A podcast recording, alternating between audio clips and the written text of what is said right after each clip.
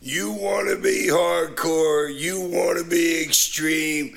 Well, if you're like the Sandman, then you're listening to the podcast Drunk Wrestling History Dudes. And please be drunk when you hear it.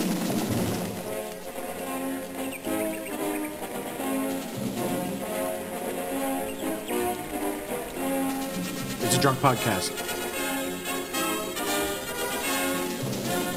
Yeah, I can rim like a motherfucker. You already saw my Sullivan in San Diego. He got a golden shower. Bundy just fucking cream pied Albano. I've been drunk. I've never been cum drunk. Woo! What's up, drunk marks and drunk marquettes? Welcome to Drunk Wrestling History. I'm your designated host, Adam, and they are the All American Drunk Wrestling Historians. This is Eddie. Let us drink till thine asses are drunk. And this is Scott. Win if you can, lose if you must, but always drink. Thank you all very much for joining us. We have a fun pay per view review episode. So hopefully you have a nice cold beverage in hand, and maybe you you should be wearing that drunk wrestling history T-shirt. If you're not, you need to head over to whatamaneuver.net, get those drunk wrestling history T-shirts, tank tops, hoodies, and onesies for the miniature drunk marks and drunk marquettes. Great soft quality material for our on-demand parenting. Whatamaneuver.net. Buy a fucking shirt. Beer ain't free, motherfuckers. Buy a fucking shirt. God damn it. and uh s- Especially the beers I drink. Right. speak, speaking of, what are we drinking? I'm drinking. Um, I don't even know what this is called. I got a. Um, I joined a beer club. We have a restaurant out here. I don't know what places in the country have it, so I don't know who's aware of it. But it's called um, Lazy Dog, and I joined their beer club. And you get every quarter you get eight beers. I'm drinking. I can't read it. Uh, Sip Park of Genius something. It's an extra special bitter ale with tea leaves Oh. and uh it's pretty good it's good i spilled some of it right before we started recording and that was a big fucking fiasco but uh it's good beer i like it and i might grab i'll see if i finish this during the episode if i do i'll probably go grab a corona All right. So I am drinking one that Adam got me. Actually, the last episode that we recorded, I was drinking one from the same brewery. It's called Los Guerreros. Excellent beer. Uh, this is from the same brewery, Alasta Brewing, and you can find them at alastabrewing.com. This beer is a cream ale, uh, and it is called Dig Tussie. Cream ale. what dig tussie Dig, D I G space T U S S Y That's been a lot cooler if they Hmm. called it Big Pussy because it is a cream ale. But uh, we're gonna see how this is. wait, I got you that? i thought you were saying because it was italian and it's in the mafia I honestly for Also that. and, I he, honestly for and he sleeps with the fishes I forget if that was the second one that I got you aside from the Los Guerreros. It is yes, Oh my gosh. I must have and just it's very looked- good. I must have just looked at the label and laughed. But yeah, that Los Guerreros with uh affiliation with Chavo Guerrero. Make sure you check that out. Yeah, it's excellent. Uh, it's beer. a good ass beer it's a really good beer for a lager for like a nice crisp lager you can drink in the backyard all day when Yes, it's hot out yes, it's perfect for sure. yeah And this one's good as well. right. So uh, cheers to I'll come- Alasta Brewing. yeah next time I'm at your house uh, I i'm am- gonna drink that in the pool all day and pee in it Uh, in your beer or in the pool? no in the pool Oh, okay, I see. It's just Yeah, Hmm. like everybody else does and pretends they don't. Yes, exactly. so I do it all the time. It's my pool. I'm We went to oh, an yeah. adults only resort in uh in uh, Cancun, and everybody in the pool is drinking, and nobody's getting out. And you're like, after like an hour, you're like, this pool is full of fucking pee, dude, because everybody so in this pool warm. is drinking, and so nobody's taking a warm. break, dude. yeah, yeah. This isn't my body just attempt uh, just adjusting to temperature. This is weird. yeah, yeah. It's it's more it's more it's more water in Mexico. You're not supposed to drink. R. Kelly loves that pool. It's his number one favorite. yes, yeah. So does Carmela, Allegedly, allegedly. I am currently in Seattle right now, and I figure I wanted to get some uh, local product, so I have some Bedford's root beer out of Port Angeles, Washington. ooh, Yeah. um, really quick. Eric Shepard hit me up on YouTube with a great comment. He said, This is the better reason than my usual to have a beer at 6 a.m. so I don't know if he, he gets up early for work or if he gets off work late and has a beer at 6 a.m., which I've done. I've worked all night and come home and crushed, drank like half a beer in the shower. Uh, I don't know what, what type of drinker he is, but uh, anyone drinking a beer at 6 a.m. is good in my book. especially if you're on vacation. And uh, especially if you're on vacation, yeah. Or it's like Sunday morning and you're still drinking, right. Which yes. I've done a lot of times. Yeah, I might do that this weekend. We'll Yeah, see. cheers to the sun. Um, And uh, that's all I got. Let's get into For this. this week's episode, we are doing a pay per view review. I'd say you'd call this our continuation of the Did Lex Luger Live Up to His Potential episode. Uh, it was uh, preluded in that, and we are doing it now. This is season six, episode three on Peacock, taking place at uh, the Palace of Auburn Hills in De- in uh, in Detroit, Michigan. Oh wait, is Auburn Hills? Isn't it in Never- Auburn Hills? never mind. I just put De- I put Detroit, Michigan as a reflex, not Michigan, but it's A reflex?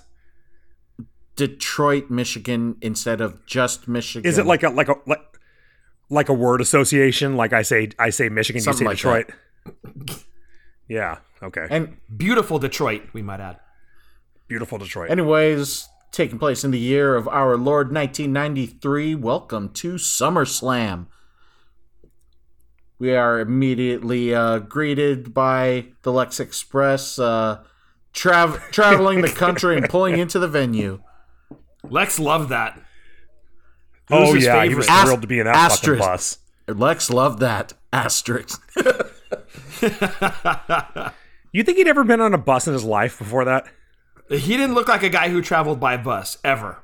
Right? Yeah, I don't see him with the bus pass when he was young. No, no, you know. definitely not. Although, yeah, it- and we got into this on the at Lex episode about how lame that fucking stupid bus was. Oh my gosh.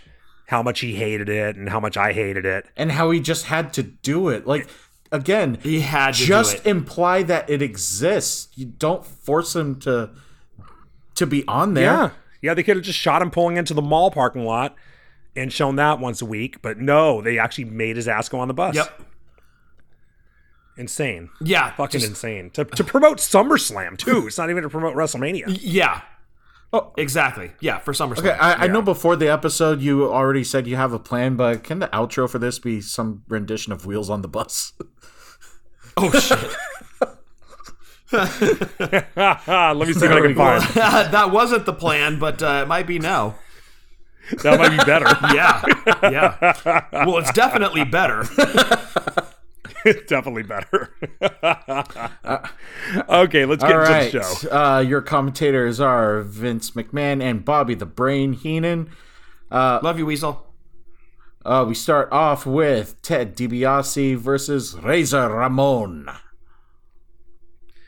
And right off the bat, Heenan calls Razor Ramon a Desi Arnaz impersonator.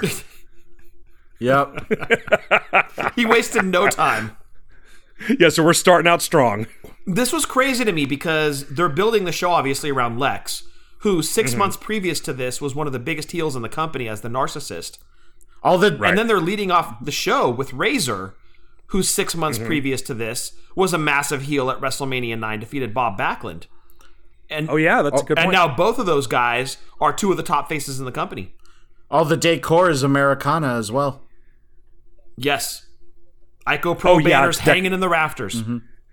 Yeah, I, yeah, yeah. It's like a, uh vomit of Icopro and pride. Dude. Um, yeah, I didn't think about that, and, and and now that you mentioned that, maybe Razor should have been in the main event with Yoko. Dude, I was thinking the same thing, or at least like when Macho came out during the main event, like, man, they should sub out Luger and just stick Macho Man in there. One, I had that as one of my notes during that, and we'll get to that later. But yeah, absolutely. Yeah, you're like thinking, man, anybody would be better in this situation. Yeah, so this was an interesting match, or no, I shouldn't say an interesting match. It was kind of like your classic kick off the show. I'm sure um, whoever put the show together was like, these two guys can go out there, do 10 minutes, and have a really good match and heat the crowd up. Yes. and that's They did. exactly what they did, and that's all they did. There was nothing fancy in this match. Um, Ted jumps Razor before the bell. Um, he backs him into the corner for some chops. Razor reverses um, an Irish whip, and um, he backdrops Ted, and then he, he ends up um, hitting a fallaway slam, and Ted takes a powder, which is a great like I love that. I love starting off a show like that with the heel gets his ass kicked for a minute and dives out of the ring. Fuck this! You're pulling the crowd Because right crowd's- into it. and the crowd's hot and ready to go. Yes. And when you get and then when the heel's like I don't want to fucking wrestle, Yes. now they're pissed, you know, because they're ready to see some action. Yep. Um, and I forgot Heenan starts explaining that Ted had offered Racer a job as a domestic, as Heenan called it. Right. I completely forgot about that angle. Yeah. Well, he had lost to One Two Three Kid, and then Money Inc. started Yeah. Mm-hmm. basically making fun of Razor.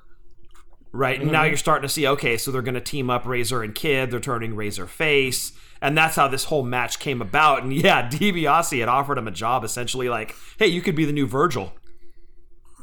Yeah, right. Yeah. Yeah, and cleaning his house and shit, which I don't think that's who I want cleaning my house. right. His hair's gonna drip Um, all Ra- over the place. Stepping on Yeah. toothpicks everywhere. Right. Yeah, he might he might he might walk by the liquor cabinet and get distracted. Oh fuck. Oh. Hey, I do that so I can make jokes about it. this is a drunk podcast. Um, Razor's in control, but Ted begs off in the corner and he grabs, he does the grab him by his trunks, grab Razor by his trunks and shoot him into the corner face first. Yep. And then he takes control. And then um, f- for some reason, Heenan says after the match, Razor can have a cerveza and one, two, three kid can have an oval team. I don't even know why he's talking about one, two, three kid. Well, because that's how this whole feud started. Just I more know, but rubbing it in. yeah, that's true. Yeah, it's just goofy, you know. Um, Razor tries to make a cut, comeback, but Ted cuts him off with a knee to the stomach, and Heenan's on fire. Heenan says he hit him right in the black bean soup. God damn it, Heenan. some of these old pay per views, I swear, dude, the best part is just listening to that guy. Yes. You know, because some of these old pay per views, like half the matches are kind of weak, and like a quarter of the matches are pretty good, and the rest are somewhere in between. But Heenan was always good. He'll keep that shit entertaining from start to finish. Yeah. Um it ends up getting Ted or Razor ended up winning with the Razor's Edge, right? Yep. Yeah. Which Um, was surprising. So he basically like DiBiase took off the turnbuckle cover. That's right. Razor used that, bashed his head in, Razor's edge, game over. Yeah, yeah. Um it was as basic of a match as you get. Nothing fancy. Didn't need to be. But it was good. Uh yeah, it didn't need to be. Not in the opening match. Right, You know, it's right. not you don't need to go out there and fucking dive over the top rope and wrestle into the crowd in the opening match. So uh, um, interesting million dollar man fact. This was DiBiase's last match in the WWF. Okay, so with the way he lost, he just like lost clean to Razor's finish. I was wondering, I didn't know it was his last match, but I was like, he's got to be winding down. He's not going to be if he's there much longer. If he's if he's there after that, it's not going to be much longer. Right. So I'm not surprised to hear that. I didn't know that, but I'm not surprised. Yeah, he put over Razor on his way out, which is the way you do business. yeah. It seemed like a guy who was just putting a guy over strong because he's almost done. So Yeah, and I mean, makes perfect sense. look, if you had to put somebody over to elevate to the next spot, uh, you couldn't have picked a better guy. DiBiase had Mm-hmm. Oh, totally. Mm-hmm. massive star power, and Razor, look at the star he became. So that was Yeah. a win-win for the WWE. Like that sucks we're losing Ted, but look at this guy we're about to elevate into a face spot. Like couldn't have picked anybody better. well, when you want to move a guy up a notch, a babyface up a notch, you have him beat a heel who had been champion for 35 seconds four years before. But a well-established tag team champion. Give credit where it's due. That's true. Come on, yeah, and he was million No, dollar I mean, champion for DiBiase- how long? yeah. DiBiase was a top guy for He sure. really was, dude. He really was. That's a guy we should do an episode on. Is DiBiase? Holy shit! Oh yeah, especially now that we find out he's a fucking welfare queen, Right, right? right. yeah, it'll be like the Shockmaster episode. We'll we'll do an episode about him, but we'll mostly focus on this one part, Right. Because one part of his career was really fucking funny. the welfare queen. yeah. Oh shit! We, mo- Um, we move on to your dad's favorite, Todd He's Pettingill. interviewing Mother Oh, sorry, Stein- Adam. Mother Steiner and Crystal. Awkward. That's all I have. Uh, very. The mom totally blew his ass off. Oh yeah. And the sister looks like she came out of a time machine from 1986. Yeah, Um, but instead And of that tan- the time machine being a phone booth, it was a tanning bed. A tanning bedtime machine. Yeah. I'm looking at her. I'm like, she looks like I was like, she looks like Hogan tanned a little too long. Right. yeah. Like she's like left. Like she looks like she's a purse or something. Like a purse, a purse wearing a wig.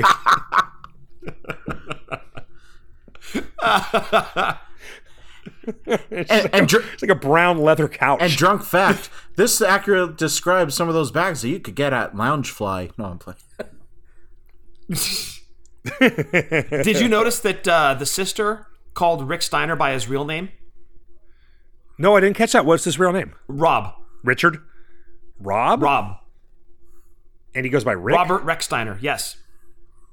Robert. Robert Reck. Yeah, the last name is Rex Steiner or Rick Steiner or something Oh, like that. right, right, right. Reck Steiner. Okay. Rob. yeah. Rob. and his Why- real name is Rob. But yeah, she was like, because he asked him something about, oh, I bet you couldn't bring boys to the house or whatever. I bet they were roughhousing with you. And she was like, yeah, Rob used to toss me all around the house or something like that. But she called him Rob. Rob used to toss me all around the house. Yeah, yeah, like, you know, roughhousing with sister. I'm just trying to fuck, and here comes Rob. Scott used to get so mad he cock blocked. yeah, you're the brother. You're supposed to be guiding the cock. Let me know what movies you're watching, dude. yeah, that's always the same one. Mine are always they get interrupted. Uh, those are the kinds of movies that uh, it has that sound effect. Dun, dun, dun, dun, dun, dun. This one? Jesus. Or this one? Ruthless Oh, no. aggression. I didn't mean to play that one. It probably does with that one too. all right, let's get let's get to the next match. Is it wrestling or porn? The next Imagine that.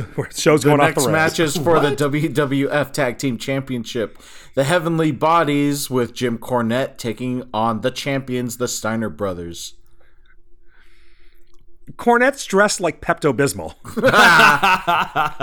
Isn't he? That fucking pink suit is like a Pepto Bismol pink, Pink and red. Yep. with a red with a red shirt and I think a pink tie, right? yeah. Like he's like Saul Goodman. Like he looks like he looks ridiculous. Now that I think about it, Saul Goodman ripped off Cornette He did, you're right. with those weird with those crazy you're fucking s- shirts and so you're suits he saying was you look wearing. at him and you get an upset stomach, diarrhea. Hey, Pepto.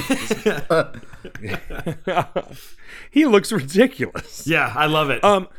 Was there any reason going into this that we should have thought the Heavenly Bodies might win? no, and that's the thing is this match had very little build.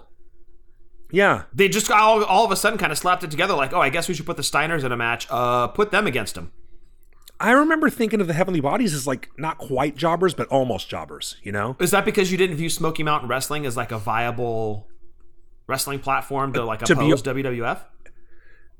No, fuck no. It, it, it wasn't on TV. Like I would see um, pictures from it in PWI, and that was about it. So no, of course. not. I mean, P- Smoky Mountain was hood slam. Okay. Okay, I get it. I was actually excited to see Yeah. these guys because I had heard about Smoky Mountain, never had seen it, and then you watch a few matches with the Heavenly Bodies. You're like, "Dude, these guys are pretty fucking good. Yeah. You weren't a fan though. Yeah, you but didn't then like la- the Heavenly Bodies. I hated the Heavenly Bodies. And I think part of it was like both guys were just so fucking ugly. Oh, come which I know, on. which I know is just a weird. I know that's a weird thing to say, but I just didn't like to look at them.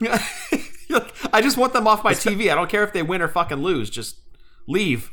Yeah, especially Pritchard. He was just like upsetting to look at. You know what I mean? Like he's very off-putting. And the other guy calls himself a gigolo. You're gigolo. You're like, fucking, who's paying him? Yeah, Pritchard had the bangs. It was he was it was the whole thing was a mess. I never liked that fucking team. Uh, see, and I thought that they were good. This is actually one of my favorite matches on the card. I thought this match was, It was great. a great. Well, okay, so looking back on it now, it was a really good match, and they were actually a great tag team. But I hated them when I was a kid, and I guess you know probably part of why I hated them is because fucking they were heels, and I was a kid, you know, and I hated Cornette. Okay, so So, you know, I think I just, I think it worked. I think the whole thing worked on me. and see, I loved Cornette.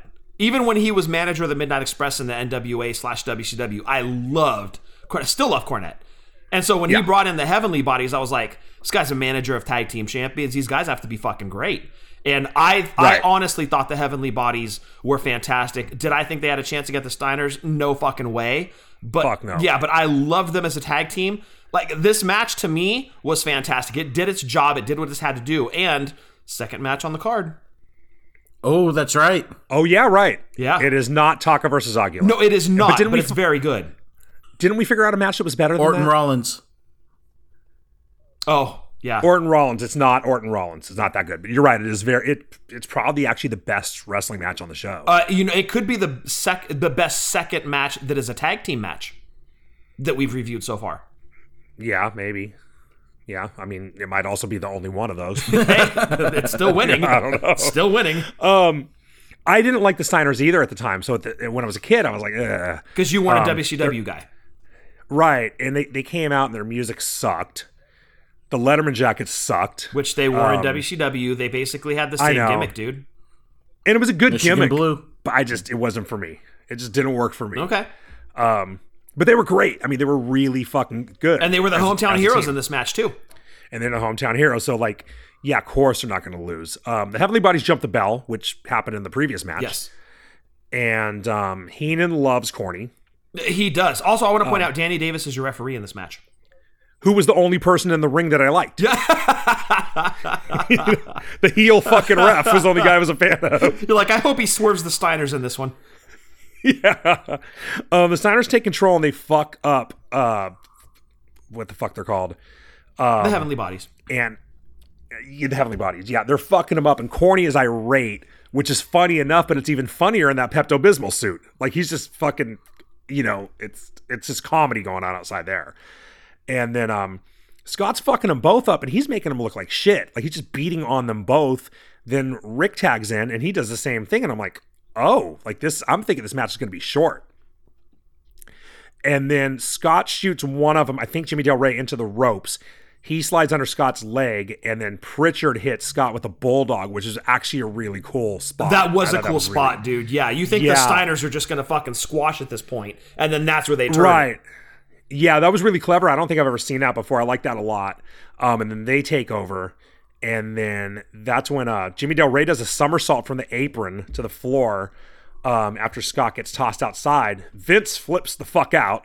He says he's never seen anything like that before. And then he calls it a moonsault, Oops. which apparently he has never seen anything like that before because he has no idea what it's called. This is a somersault.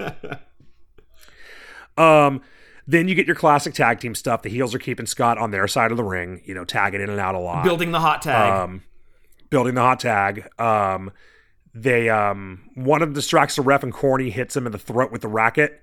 Heenan missed it because he was getting a diet coke, and then he asked Vince if he wanted one. so so polite. And I was watching this at work, and I had a diet coke in my cooler. I was like, "That sounds good." And I paused it and got up and got one. Look at Heenan being an influencer. How many Yeah, totally. Thirty years years later. later. Yeah, exactly. Marketing. then we get we finally get the hot tag. Rick cleans house with the clotheslines, starts tearing them up. Heenan says Mrs. Steiner just gave her daughter a clothesline. They're all nuts. Uh,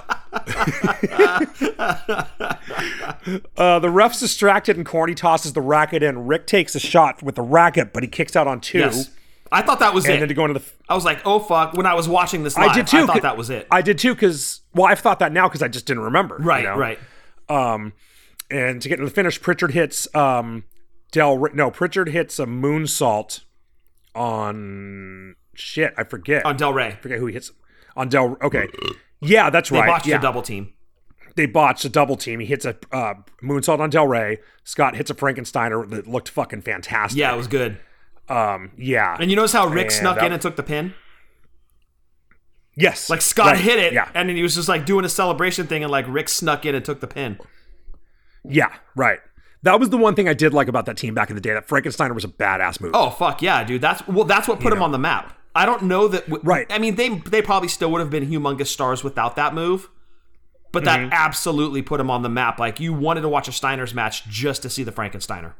Right. Nobody was doing Hurricane Ranas and shit back then. Right. You know? Right. Like, and this was like a Hurricane Rana if you drop a dude right on his head, Yes. too. Like, it's cooler than a Hurricane Rana. Yep. So, yeah, that was great. Um, good finish. It was actually, it was a great match. It really Like you said, was, a great dude. match. I enjoyed it a lot. Yeah. My one note. that's it um, Uh, for that. Brain says that the Go ahead. Steiners grew up at 18714 Grand River Avenue. Uh, that's not a house, but the current business at that address is a place called All Prayed Up Hair and Nail Salon. So, Oh, so well, if, next time WrestleMania goes to Detroit, I should go there and get my hair did. There you go. Yeah. Good plan. unless unless the Steiners uh, grew up with uh, great Mannies and Petties. There we go. Well, you know, I am due for a manicure. Actually, I'm totally due for a manicure because I was fixing the tripod that holds my recorder, and I got fucking crazy glue all over my middle finger. I hate when that happens. Yeah, it- dude, it was like a lot too. Like it fucking like gushed out on me. Like, uh, yeah, I know. Like that DVD I used to have. Gush. Oh, Gush too. Gush Oh, too. thank you. Thank you for clarifying. I didn't get the original one. I had forgot Gush about the too. sequel. Yeah. Uh, Joe Fowler's interviewing uh, Shawn Michaels and Diesel. Any relation Who to the Travis fuck Fowler? is I Joe wonder? Fowler? What? Any relation to Travis Fowler? I wonder. I hope so. Well, no, I, I don't hope so because I'm about to insult him. I don't want to upset. Uh, So Travis, if unless there he's is like a- relation, we're sorry. yeah, unless he's like Travis's shitty cousin that he doesn't really like. The shun. Who the fuck was Joe Fowler, dude? I don't remember this guy, but he I was don't remember a him lot. at all. He was obnoxious. He was on, dude. He was on fire. I was like, dude, I don't think this is the first you've seen of Sean today. You might have been hanging out before. like, fuck, he was a wild, man. Yeah. He was a, he was a little much. oh, dude. It's the first time he ever saw lines on a table. Apparently, he did all of them. Yeah, yeah, right. Walks in so organized. all right, That's moving our on. uh, leeway into the the for the next match for the Intercontinental Championship. The champion Shawn Michaels with Diesel taking on Mister Perfect. On paper, this is match of the night. Absolutely. On paper, yeah, yeah. And on radio, Gorilla Um, the- Monsoon and JR are seen broadcasting for WWF radio. I was just Oh, going to yes. say that before they get into the match, they show those guys up in the broadcast booth. Yeah, Jr. and Gorilla. And I was like, man, why didn't they put Vince on on uh, radio with Jr. and Gorilla on on uh, the pay per view? Yeah. So, do you think Heenan. Gorilla was losing it at this point? We're talking '93. He didn't go much longer, right? Like he did Raw. I don't think he was losing it. Well, I want to say the last time we saw him would have been 97. 97 it might have been 98 he was there for a while still Was he, so 'Cause, he wasn't um, commissioner at this point yet, right? no he wasn't commissioner so i mean they gave him a, a tv role long after this Okay, because I remember him Uh, on Raw as like the commissioner because he tossed Bobby out when when Bobby left the WWF. Right, which would have been 94? within a year. It- yeah, it would have been much longer than this. Okay. Um, and he was commissioner for a while because didn't he take a fucking? Oh, he got he took a Vader bomb. That's right. So Vader wasn't there till like ninety five ish. Uh, So it was probably ninety. yeah, I think it set up that. Uh, was it to set up the SummerSlam '96 match with HBK? I think it was, and I think that might have been the last we saw Gorilla because then he was um, wasn't he a judge for the fucking boxing match at thirteen or something like I that? think so, He showed up yeah. at a WrestleMania. That was the last time we saw him on camera. So that would have been ninety seven. So he was around for another four years. At that point, he looked old and frail. Yeah, that's probably You know, he why was they all didn't sc- have him on camera. Yeah, he was. Well, no, no. I mean, in ninety seven, he looked old. and Right, frail. He right, looked right. skinny. Yes. Um, so at this point, I don't really, I don't remember him looking old and frail when he was commissioner. So I, no, I don't think it was anything to do with that. It probably was just like, let's get, because Jr. had only been there since WrestleMania nine. Yeah. So at this point, he'd only been Right. there for like six months. Yeah, so it probably was Vince and let's get a name, you know, a, a known guy, a known commodity on the radio show. Okay. is my guess. Okay. that's that's my guess. You know that like that's, but I don't think it was because I mean, if the guy's losing it, you don't put him on fucking radio. True. That is true. you know yeah i mean if you, if the guy gets in a fire you put him on radio Some- you know Or what if I mean? half your face Something like sags, that. you put the guy on radio. right right exactly Ro- well the, i'm sure that's why jr was there no that was this was before that but no you get like leprosy they put you on radio this kind of thing you know yeah. Or if you're the Um, heavenly bodies, they put you on radio. yeah That's yeah right unsettling to look at. yeah tom pritchard's perfect for radio Jesus. Um, so I just, dude, like the week before watching this match, which would have been three, four weeks ago. We watched this a while ago. Um, I just happened to see a sign on SmackDown when Roman was walking up the ramp that said, "Why were HBK's tights so high at SummerSlam '93?" Whoa. And then, and then I'm watching the show, What? and I forgot all, all about it. And I'm, and I'm looking at Sean. I'm like, dude, he's wearing his pants like fucking Urkel. They're like up to his belly button. And then I remembered seeing that sign, and I was like, "That's crazy." Okay, so do we? Why do were- we have an answer? No, I was going to ask you why. Why would he wear his pants that No high? fucking idea. Yeah, they were like up to it was like up to his belly button. he looked ridiculous. Dude, I fuck, I don't know. Yeah, and I was like, oh, maybe he wore 'em that way at the time. But then when I saw that, you know, I- then I remembered that sign. I was like, well, that guy claimed it was just that one night. I don't know if it was just that one night or if it was that era, but he looked. I don't know. Did he lose a bet? he like, yeah, he lost the bet. Yeah, like somebody like Yeah. he lost a bet and they're like, dude, you got to go out at this pay per view with your fucking fucking tights all hiked up like Urkel. I once lost a bet. I actually thought Bam Bam was going to beat Lawrence Taylor, and I had to wear a clown wig and like this long fucking tie with frogs on it that went down to my feet and like f- makeup. Not clown makeup, but like girl makeup. I had to wear that to school for a week. That serves you right. I walked into geometry class, and my teacher was the first thing he said was, All right, what bet did you lose? I'm like, dude, I thought Bam Bam was going to win, dude. I'm a mark. I can't believe you put Um, money or like fucking your reputation on Bam Bam like that. Come on. well, if you. If you knew what my reputation was before that, Uh, yeah, it couldn't have dropped further. You're right. I didn't have much to lose. Yeah, you're right. Um, Sean hits the ropes like three times, and then they have some kind of weird miscommunication, which is very odd for those guys. They kind of collided. Um, like it seemed like he went for a clothesline, but just something weird at the very beginning of the match. Something just goofy went wrong, which for those two guys, you know what I mean? Yeah. really weird. Yeah.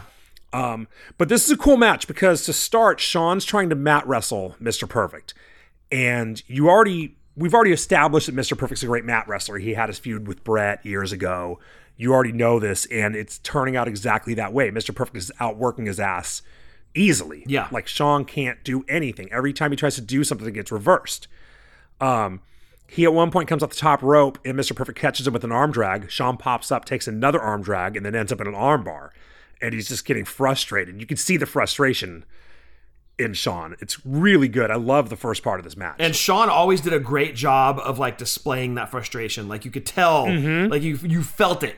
He's like getting outworked, and you just you almost felt it. Like he just had that frustration in him, and he did such a good job of emoting that. right, he really got that got that across. Yeah, totally. Yeah. Um he goes for a drop kick because he keeps almost doing something but never quite quite does it. He goes for a drop kick. Perfect grabs his legs and slingshots him over the top rope. And Sean flew over that top rope. And if you think about the the athleticism it takes to take first to take a fucking su- uh, a slingshot and just not break your hips Yes. you know um but to just pop up your feet and fly right over that top rope and not make it look like you're jumping like it looks so good you know and it's one of those things back then i didn't really pay attention to but watching it now like in a slightly different way Yeah. it's like fuck sean was good Oh, dude. And this was like not even in his prime yet, Shawn Michaels. oh no this is fuck three years you know four, three yeah about three years before he really started to you know get to that sean that we you know three four year yeah because 12 yeah 16 yeah 12 would have been in 96 it's 93 Right. Right. So he still had Yeah. like another two and a half, three years before he became that dude. But you could Yeah, already see right. it three years at you know before that in this match. Just he fucking had it, dude. Yeah, and this is around the time, probably within a year of this, is when he started to become my favorite wrestler. Yeah. you know, I don't know, I don't know who was my favorite wrestler at this point anymore, with Hogan gone. Um, Probably Brett. It probably wasn't Sean, but but probably within nine to twelve months, Sean was my favorite guy. Y- Yeah, yeah, and even as a Uh, I got a heel, little- you were like, "This dude just has it." Right, I was, I would have been like fifteen or something, so I start liking the heels, Right. and I was like, yeah, this guy is in every match. Every match is fucking great. Because you evolved us at some point as a mark, where like you stopped paying attention to really like who was good and who was bad, and you paid more attention to who could go in the ring. right, who has good matches? Right, when you're nine years old, you don't really know what a good match is. Exactly, exactly. But when you're a little older, you can yeah, you can watch a match and be like, that was a good fucking match. right, right. Yeah. And every time Sean got in the ring, it was. Um, and so they they're outside. Perfect comes outside after him. Um, Diesel distracts him. He turns. Uh, he he. Uh, I think Perfect gave Dave Diesel a punch, maybe. Yeah. Or just was distracted by him. Turns back around and blind feeds into a super kick, and that was the stiffest looking super kick I've ever seen. And it probably wasn't. He probably barely touched him, but it looked so perfect. Didn't put his hand up or anything. Yeah. It's just boom right in the fucking jaw. Yeah, trusted HBK, and like you said, he probably didn't even touch him, but they made it look like a million bucks. Yeah, yeah. Um, so Sean takes control, and he's in control for a little while, and then Perfect hits. Sean goes for like a backdrop. Perfect hits him with a knee, and he shoots him right into Earl, and I think that was accidental Oops. because nothing really came of it. You know what I mean? It was just like smash him into the referee, but Earl doesn't go down. Nothing really happened. I think Earl was in the wrong spot, and Yeah. he probably just, you know what I mean? Like not that he knew that they were going to do that knee spot. He probably just happened to be. It's one of those rare times where the referee's in the wrong spot at the wrong time. And we've seen Earl sell a ref bump, right. like the smallest glancing blow, and he acts like he's been shot. You know, but so this absolutely was a fuck up on his part. I think it was. I think he just was in the wrong place. Yeah. Um, Mr. Perfect hits a perfect plex by the ropes. You think the match is over, but Diesel grabs his foot. Earl doesn't see Yeah. it, yanks him out of the ring. And um, Vince says Earl's back was turned, but Earl's face was right there. you know what I mean? He played it off like he didn't see it, Yeah. and he turned around and looked. He turned. He got up and looked the other way, like away from fucking uh, Mr. Perfect. Yeah. Um, so it was kind of goofy, Yeah. but whatever, you know. Um, so then Perfect attacks Diesel. Sean comes outside, and then Perfect rolls Sean back into the ring, who happens to roll over Earl's legs the way that the chicks rolled over Coach at 19. like Earl just like took like a flat back bump and Sean rolled right over him. and um Diesel shoots uh Mr. Perfect into the steps and he gets counted out. That's it. Yep. Count out. Yeah, and then they beat him down after, and he chases him away. And um, you could tell, uh, obviously, this feud wasn't over. You know, Sean wins, but it's a shitty win. I, hate assume it wasn't over. when they used to do this. When they would have because uh, a count out. yeah, obviously back then they only had the four pay per views. They hadn't started doing the in your house events yet. But the big pay per views were really meant to be kind of your feud write offs, not necessarily a Right. continuation of the feud. And I wanted to Yeah. see this thing come to a head with a decisive winner. And when it to count out, I was like, God damn it. Like, Yeah. fuck, the, the feuds need to end at these big pay per views. And that didn't Yeah. happen here. Like you said, the feud wasn't over. It continued. I just, I, I wish they would have put a cap on it and moved either guy on to the next one. But it, it had only started recently, though, because at WrestleMania, Sean wrestled Tito. Uh, no, at WrestleMania, Sean wrestled Tatanka. Tatanka, he wrestled Tito with the fall, or no, the previous one, Previous, huh? yeah, that was his He first, wrestled Tatanka. like, as his first big match as a heel. Yeah. So, I mean, they hadn't been feuding very long at this point, Right, right. So Es- especially for those days when a feud would go a year. Next match is the one two three kid versus Irwin R. Shyster. And before it, you get Joe Fowler backstage with One Two Three Kid, who looks like he's seven, yeah, dude. Oh my god, he looks young. right? And he says that the butterflies are coming in his stomach, which is disgusting. First, first of all, Ruthless aggression. Search searching Um, and then he butterfly says- porn.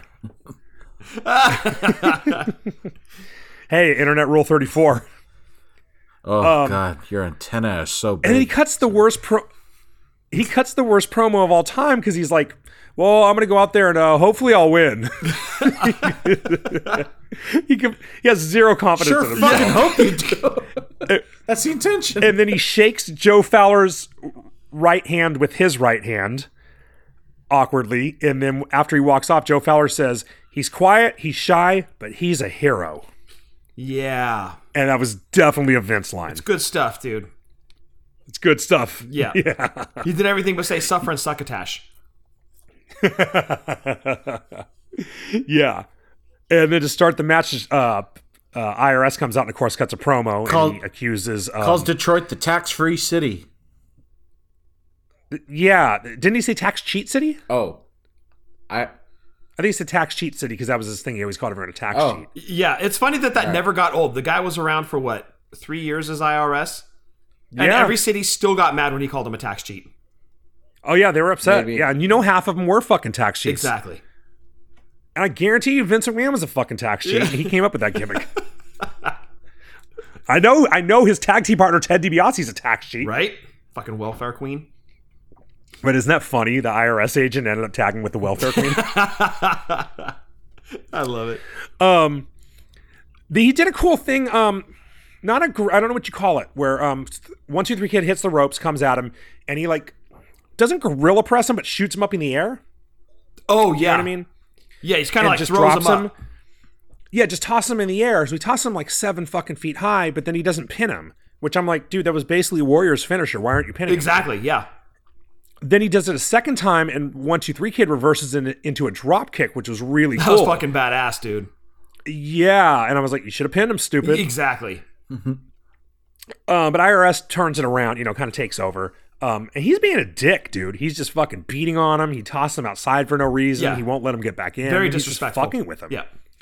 Yeah, and it's like you're watching it. and It's very much like veteran versus rookie, even though back then it was like nobody existed until their current um, incarnation. Right. You know what I mean? You're not you're not supposed to remember that he was part of that uh, shitty tag team in the '80s. What were they called? Uh, the U.S. Express. Was he the the U.S. Express? You're not supposed to remember that he's the guy from the U.S. Express. yeah, they But told you totally do know changed that- his look.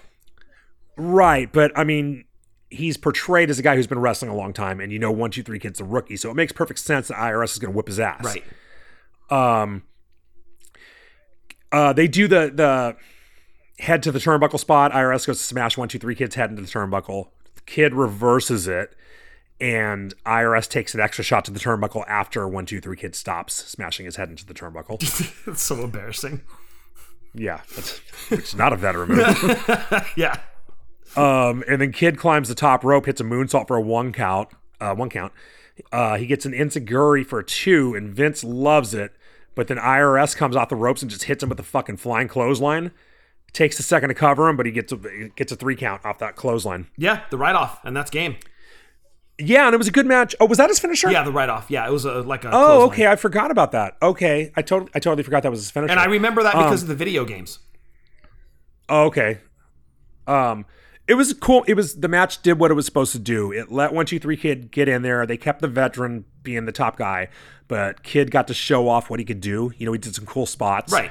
Um, get in there, have a good match, and get out of there. That's what they did. And it kind of kept Um, the hierarchy of okay, so Razor's going to be one, two, three kids tag team partner. Razor won Mm-hmm. his match, but one, two, three kid lost his. Going Right. into any tag team matches, you know who the top guy is in those matches. right. Yeah. There's a pecking order. There's a pecking order, exactly. yeah. Yeah. Um, yeah. I liked it. There was there was not much of the match, but it, it was it served its purpose well. It did, it did. It gave Kid a showing. and then after it, I forgot about the brain scan. Bobby Heenan does the brain scan. Oh God, yeah, and he makes some kind of tax joke where he's like drawing IRS's legs in his arm and he makes a four out of it and it's like a 1044 ten four, yeah, ten forty form. 1044 and he's like that's a write-off I Yeah. think. yeah Yeah, it was a which reach. was kind of yeah it was a reach because you're like drawing he's drawing a four and there is no four on that Yeah, there's fucking no screen. way you're going to get a four out of that. Yeah, yeah and actually the brain scan was cool because remember the king had that thing too but the king's like a really good artist like he's like a kind like a kind of like a cartoonist right. um heenan couldn't draw for shit No, He's, At all. He draws like me. He's terrible. yeah, his You probably one zero give him four fucking- zero was awful.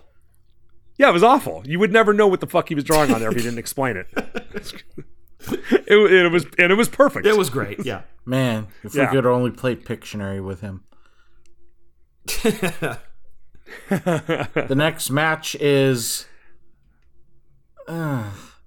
all right, so the next match is supposed to be for the undisputed title of King of the Ring.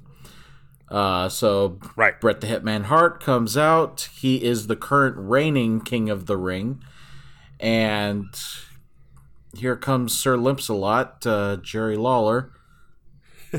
Am I the only one who thinks that uh, his leg tights look like pajamas?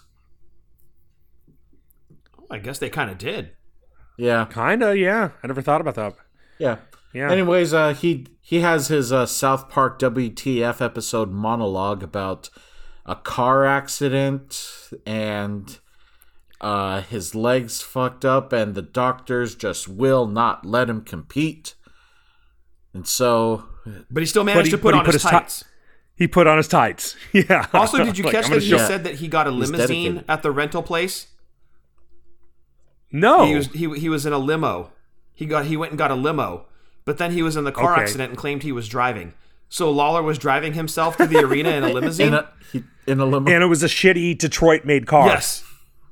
Yeah. He, he made sure to point that up. And no, I didn't catch the limo part. That's Yeah, great. he was driving himself in a limousine.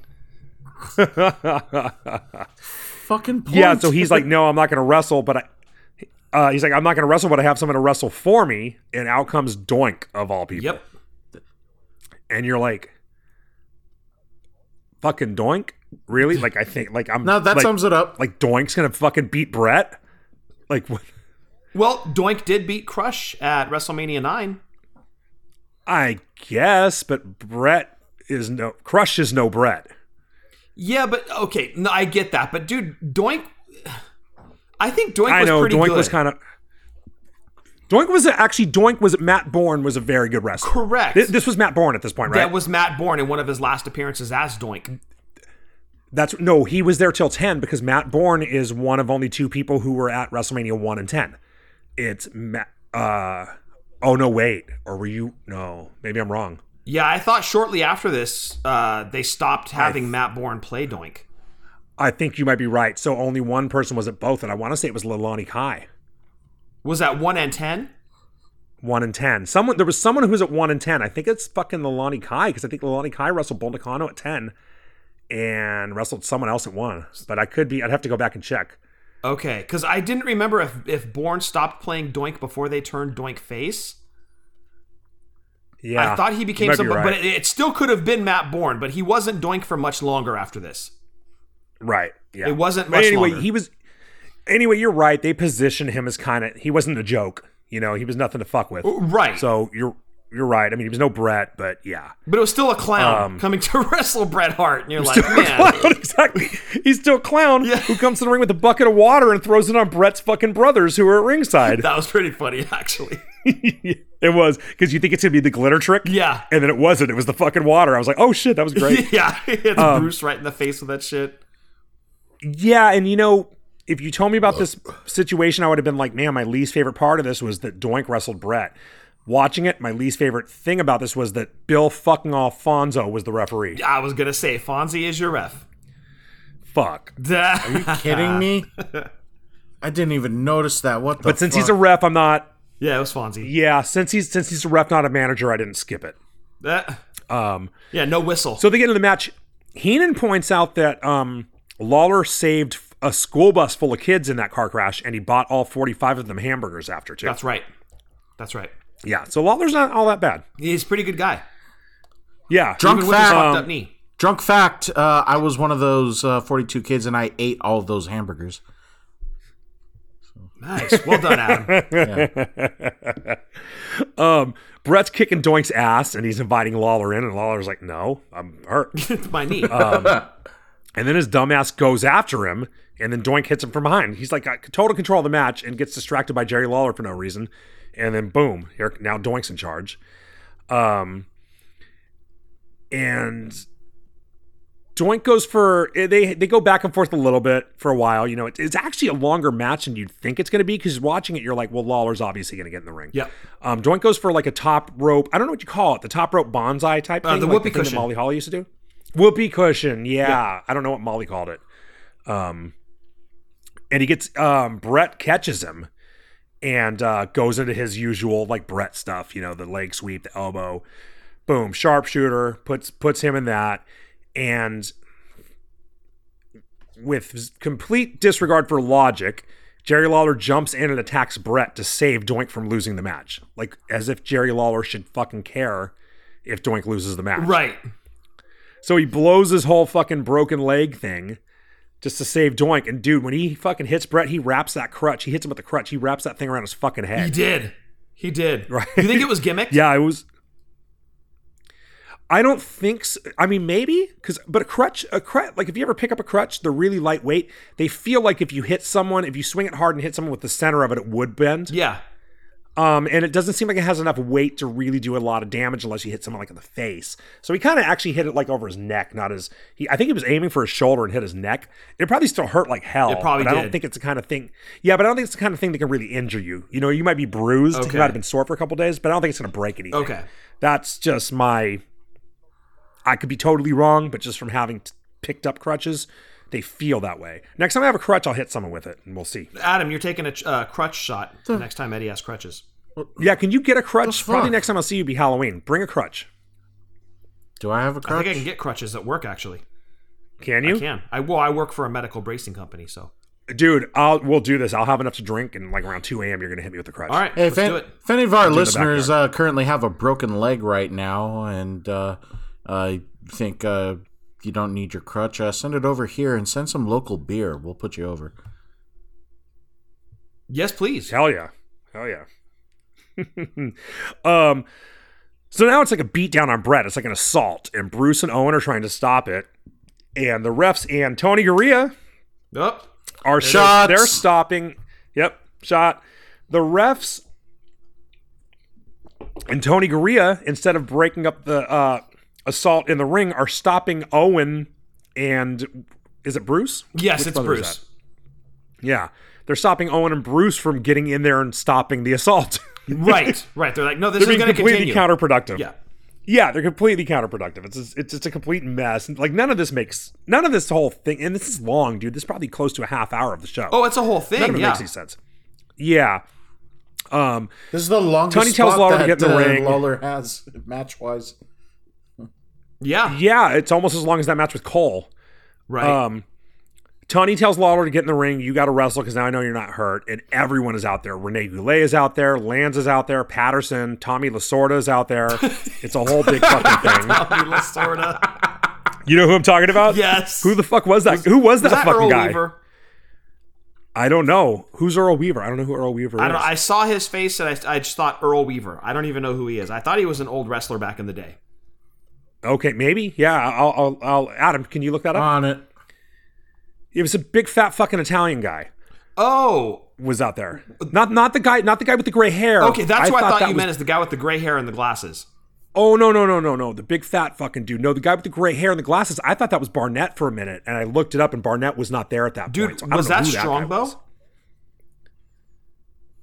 Holy shit, dude, that was Strongbow. I think that was Strongbow. I think it was Strongbow. Yeah, you're right. Oh my god, that was Strongbow, which makes sense because he he did an Indian gimmick and he was Italian, like every other Indi- like every like everyone besides Tatanka, whoever did an Indian gimmick, all the way back to Iron Eyes Cody, they're all fucking Italians. wow, the you're market right. That was cornered. Strongbow. yeah, yeah, they did. Um, so they start the match. Brett fights him back into the ring, and it's actually kind of cool what's going on. Like none of this makes sense, but it's kind of cool. It's like chaos out there. It's very attitude era. Yes, very much so. I You're felt. right. You know, yeah, all the agents are out there. There's fighting in the aisle. There's guys jumping the barricade. It was pretty cool. Um, and then Fonzie appears to think that they're in ECW because they're hitting each other with the crutch, and he doesn't see anything. He doesn't care. Yeah, I was like, dude, Brett is hits- this no DQ? They're doing it right in front of the ref. Yeah, right. Exactly. No, no, they never said that. And but then, but then they stop using the crutch in front of Fonzie because then Lawler's choking Brett with the crutch while Owen is distracting Fonzie. Right. which basically was Owen's role for the rest of the match was distract the ref while Jerry Lawler cheats. Yeah, this was like his prelude to turning heel, I guess. Like Owen was kind Kinda, of being a yeah. heel in this match. Sort of. I mean, it was all like inadvertent, but it would have actually made sense if like later on he'd been like, "Yeah, I did that shit on purpose, Brett." Yeah, but that never came back to play at all. No, it didn't, but it would have made sense if they had. Yeah, hundred percent. Did you catch Oh. Bobby called Helen and Stu ghouls? no, I didn't Oh, catch died, that. dude. No, but I heard that he said they never considered getting divorced because nobody wanted custody of those ugly kids. Jesus. Yes, he was on fire in this match, dude. He was so good. yeah, yeah. Um, so the, just it, there's it's not much of a match. It's a brawl. brawl. Eventually, Brett. Yeah, eventually Brett gets a sharpshooter and wins, and he holds it until every referee and agent gets back in, and they finally. And that's when I thought I saw Barnett. Um, they finally get Brett off of him. Then they re- reverse the decision, Yep. and Brett loses. Um, and then Brett gets pissed and attacks him again, and then Bruce gets in there, and it's a whole big mess. And then Jack Doan in a suit rolls uh, Jerry Lawler away on a stretcher. Yeah. And it was just kind of a whole the whole thing was sort of a clusterfuck. It was entertaining, but it was just nothing made sense. Why would Lawler blow his cover to save Doink? Right. They both use the crutch in front of the ref, but then Lawler sneaks around with it. Uh, Brett's being beaten to death, and Bruce and Owen are making things worse for him. Yes. like none of it made sense. Yeah, Yeah, it, it- you're right. It, it was the whole thing was just a mess. Yeah, But I had a good time watching it. Yeah, yeah, totally. And like Adam said, I think it was this, this whole thing went on for like a half an hour, forty minutes, so it ate up a big chunk It of the was really show. long. Mm-hmm. And you showcased Bret Hart. He ended up having two matches Yeah. on the card. Yeah, yeah, totally. Uh, Yeah, as messy as it was, it wasn't bad. Yeah, When uh, all those uh, referees uh, kept uh, coming in to uh, take Brett off of him, I kept thinking like, like three, three referees, four, four referees, ah, ah, ah, ah, ah, five, five you- referees. you like the count? Exactly. being the count. Yes. yeah.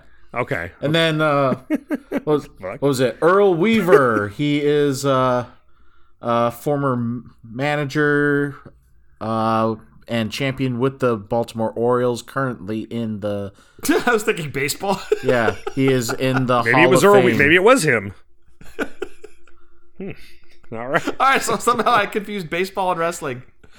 Well, I thought fucking. Uh, Well, you I thought got a Strongbow was Tommy Lasorda Lasorda. one in there. What the fuck is going on? it's a madhouse.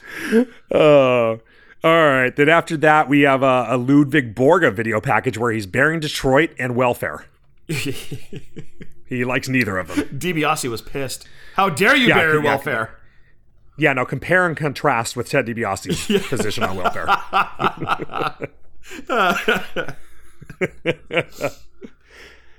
That is our segue to the And then, next Adam? match: Marty Jannetty versus Ludwig Borga. Who gave Marty Brain- Jannetty a chance in this match? No one. Right. No one. And I, I, I got to be honest with you. I don't have a huge amount to say about this match because it wasn't much of a match. It wasn't. But uh, I would like to talk. But I would like to talk about Ludwig Borga's name. oh, Now, okay. Ludwig is a Scandinavian name. It's the equivalent of the English Lewis. Scandinavian languages are Indo European languages, which are descended from Germanic, which includes the language of Western and Northern Europe and the British Isles. Finnish is a Uralic language, which are languages spoken in the Baltics and Northern Russia. Now, interestingly, more than half of the Uralic language speakers are in Hungary and speak Hungarian, which makes Hungary its own sort of language island that's separated from the other countries by hundreds of miles. Therefore, it would make no sense to be from Finland and named Ludwig. This has been a drunk language history lesson. Okay. And my next note is Marty is fucked. Uh, that part you had absolutely correct. Marty is fucked. Yeah. He can't do shit. Ludwig is too angry and mean and strong, and the match is exactly what you think. And Ludwig wins with a torture rack, but he has him like in a Samoan drop position instead of Right. back facing down. Right. Yeah. And that's it for that match. Marty did not want to party after this match. Got his ass whooped. Yeah, he did. Yeah, he did. Brain said, "Well, Who am I kidding? He always wanted to party. yeah. He wanted a sympathy party afterwards. Uh, Brain Brain said, "When was the last? yeah, When was a the last pity time party." you had a good Finnish punch? Not Hawaiian punch, but Finnish." And if I wasn't traveling right now, I'd probably be drinking Hawaiian punch. But here we are. You can. They don't have that in No, Seattle. they do. It's just want to try the local stuff. Oh, you want the you want the clam bay fucking whatever. I should. what- God root damn! beer. I should have just had a big old thing of clam chowder or no salmon chowder or something. just drink that. Salmon shit. chowder. Salmon chowder.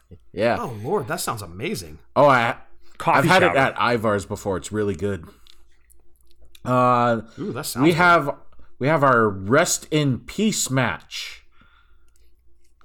Okay, that uh, you have to win be- by pit. There are no countouts or disqualifications, but there must be a decisive winner.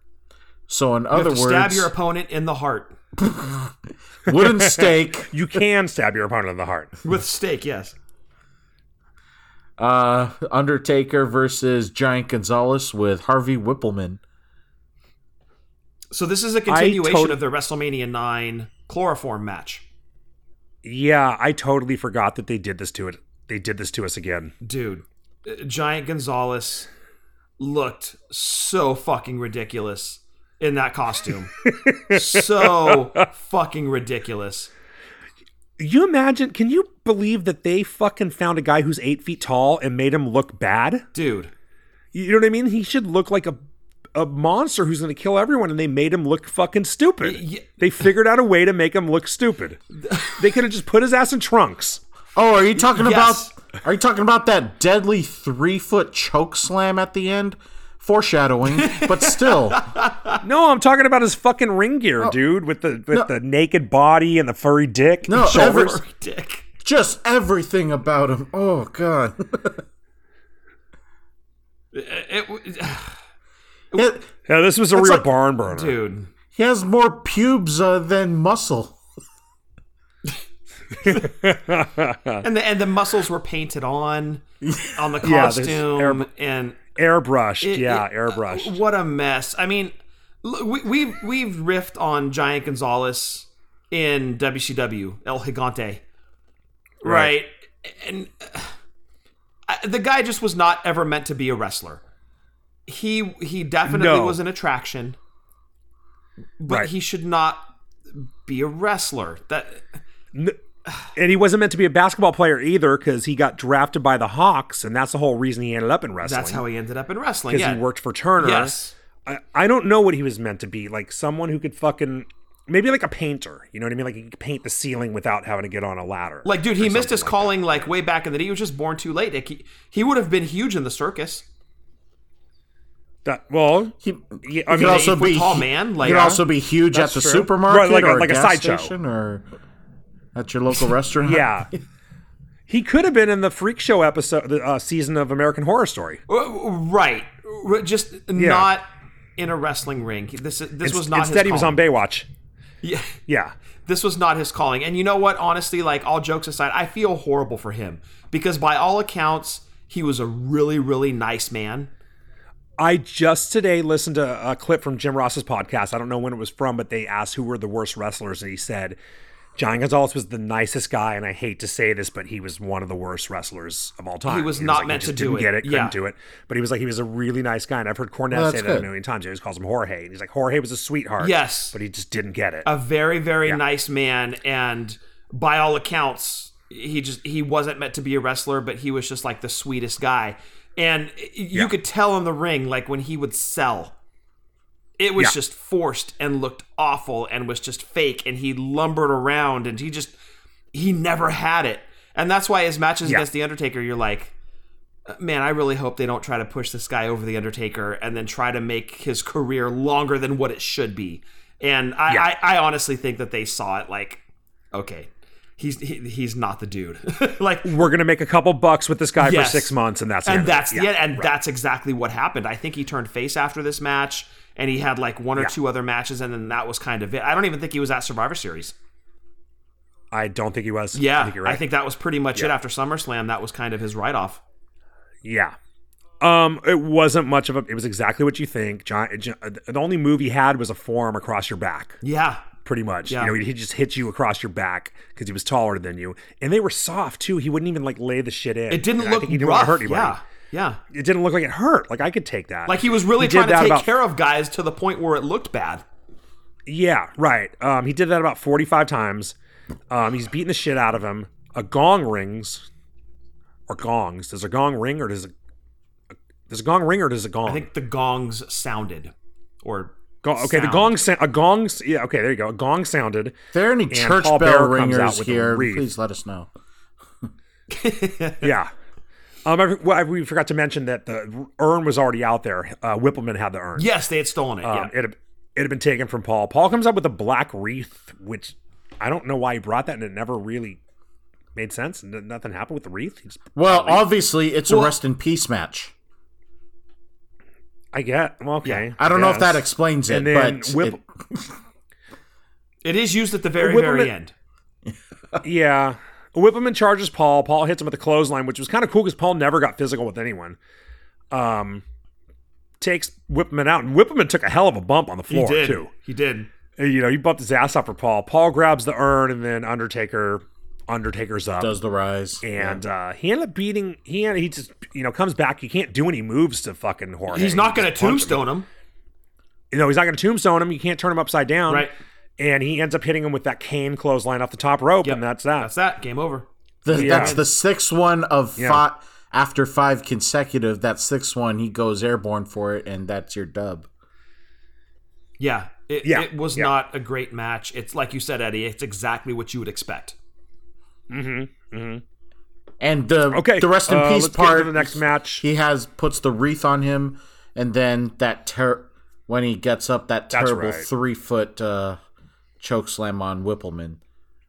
So Yeah, seemingly turning him face effective. right.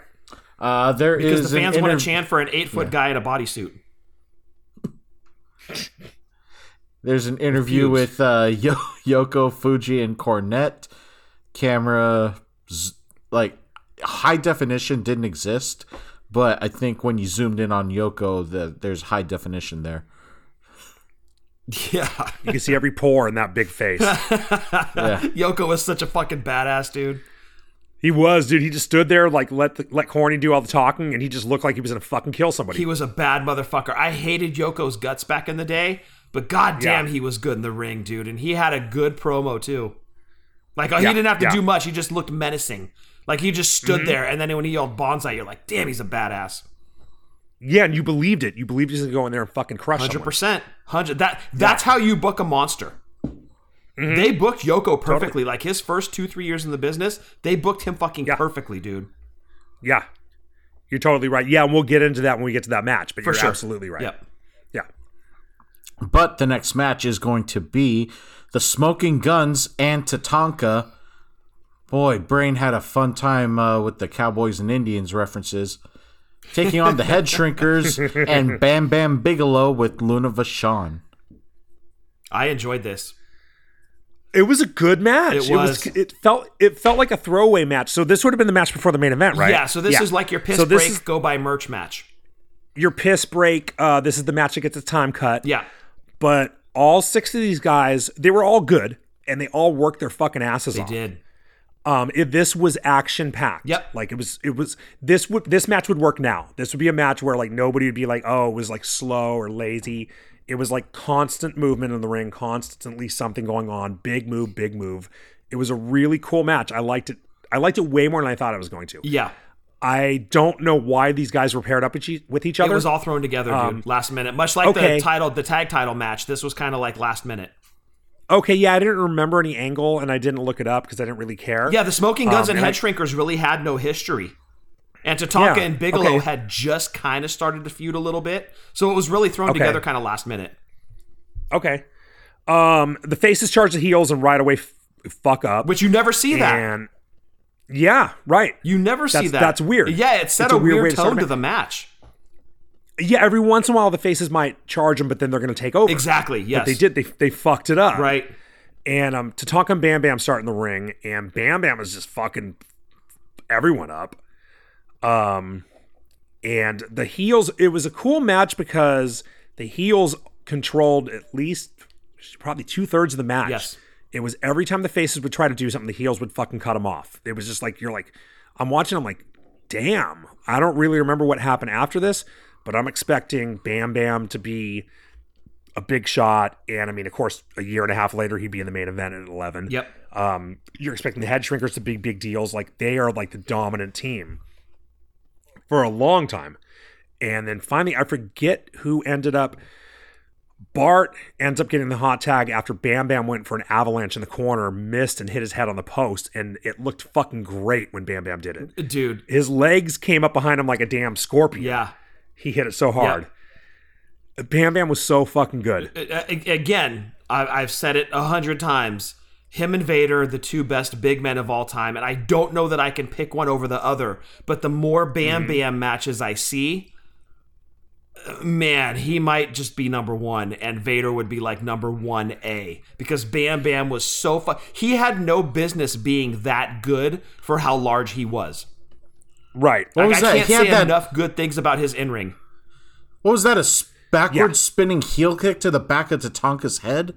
Great air on that one. Yeah, no, it was a it was it was a ghetto blaster. Yeah, it so was an Bam, Enziguri. um, Oh, uh, yeah, t- uh, Tatanka hits Tatanka hits a um, uh, what do you call it? A crossbody gets a two count, and um, Bam Bam fucks him up right after it. I forget what he did to him, but then Tatanka like hulks up. He starts doing that war dance Yep. shit, and then Pam Pam hits him with the ghetto blaster. Fucking boots him right in the back middle of the it. head.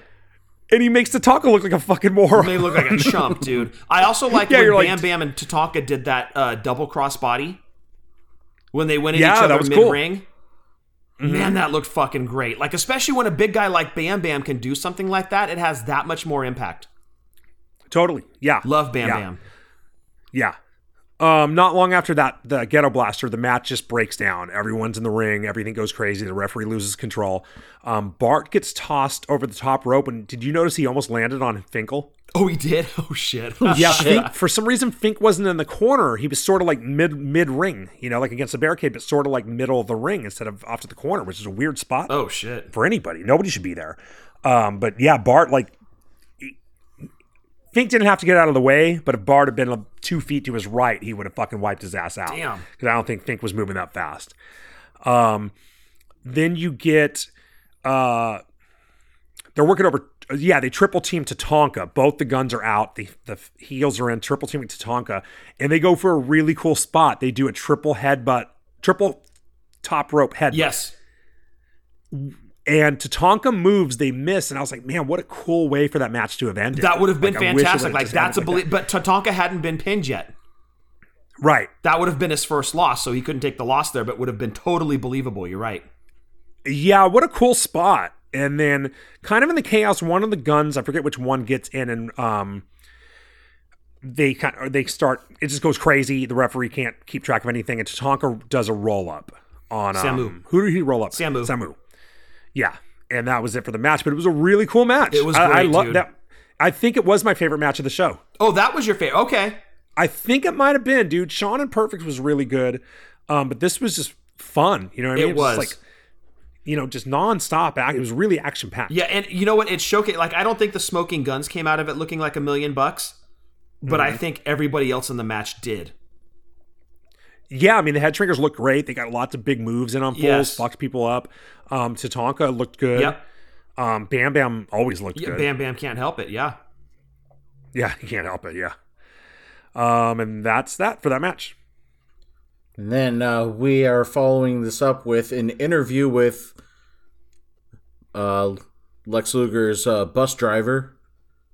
Just seeing like Mr. Electricity. And this guy, dude, this guy needed fucking subtitles, dude. It was like listening to Mama June talk. I don't know a thing he fucking. I have no idea what he said, dude. oh my god. Yeah, I think he was just Yeah. nervous. Like you're getting a dude that drives a bus, and you're like, hey, Hey, talk we to have interest however many with millions you. of people. yeah. Yeah, it was definitely the real bus driver. they didn't for fucking sure, put out a yeah. casting call to, for the This was not role a stand-in. of bus driver. Yeah. yeah. Just see the yeah. the look on the kids' faces with terminal diseases. But when they see Lex, maybe their short life was made it worth it. like that's what the Way to rub it in. These kids are gonna fucking die, dude. Holy shit. Yeah. yeah. Look at the great life Lex is having, kids. This could be you, but it won't be. No, it, no, it can't. Jesus. yeah. Then after that, one of my favorite parts of the show is Todd Pettingill's in the audience interviewing a random drunk. I thought it was Flea. oh, he did kind of look like Dude, I Flea. thought it was Flea.